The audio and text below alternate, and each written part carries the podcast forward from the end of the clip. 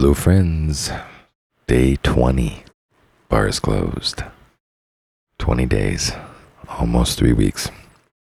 It goes by fast. It was like slow motion a little bit in the beginning, but at this point, three weeks almost tomorrow. It feels pretty fast.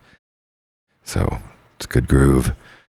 I just looked at my notes. I have none. So that's kind of cool. The thoughts are just flowing through and snagging or not snagging. You know, I've kind of covered off on anything I gave myself little bullet points on, so I don't really have anything other than just being at the moment uh, to share. I have been pondering a bit. I've had, been having some cool conversations with my sons, and they've been getting settled here and getting into the new workforce and Wyoming life and mountain life and mountain town life and just you know new new life altogether for the three of us boys.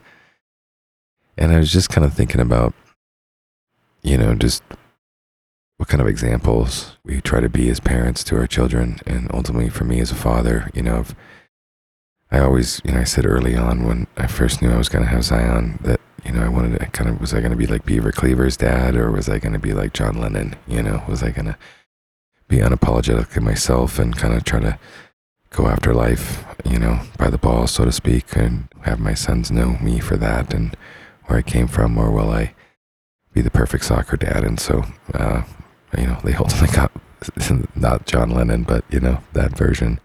And you know, I think we're pretty cool with it at this point. But you know, one thing I look back, I'm just really thankful that they didn't pick up smoking cigarettes.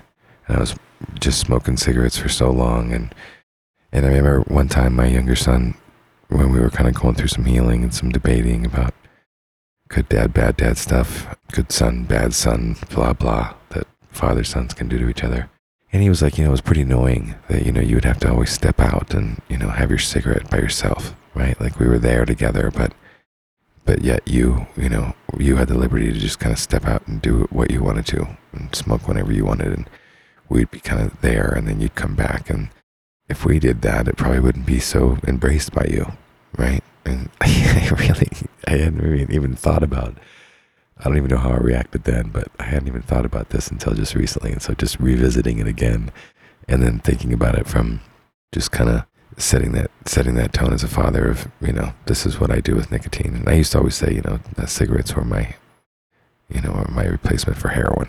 And my addictive personality just I'm glad that I was only on booze and cigarettes and we should all be thankful, which is probably not a very generous way of thinking, but so now I look back at it and again, no shame. I'm not shaming myself, but you know, I just, it's a dirty habit in my own mind at this point. I'm glad that I don't have all of that excess tobacco butts and things and immediate injections and need to go out and smell of it all. And again, I don't mind it with anybody else. Anyone can smoke and love their cigarettes as much as they want. I believe in that. I believe in the right to do what we want to do on earth. It's, it's our place.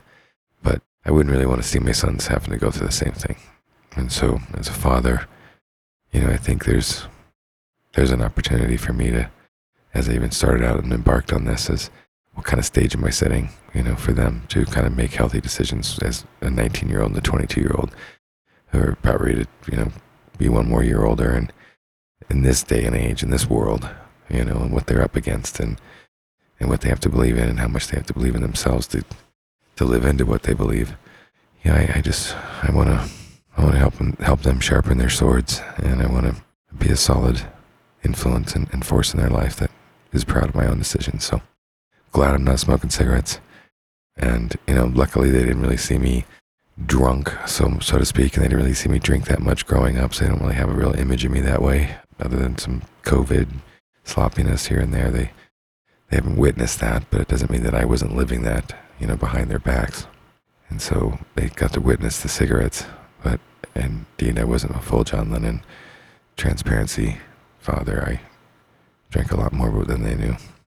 All right, another night of truth. Good night.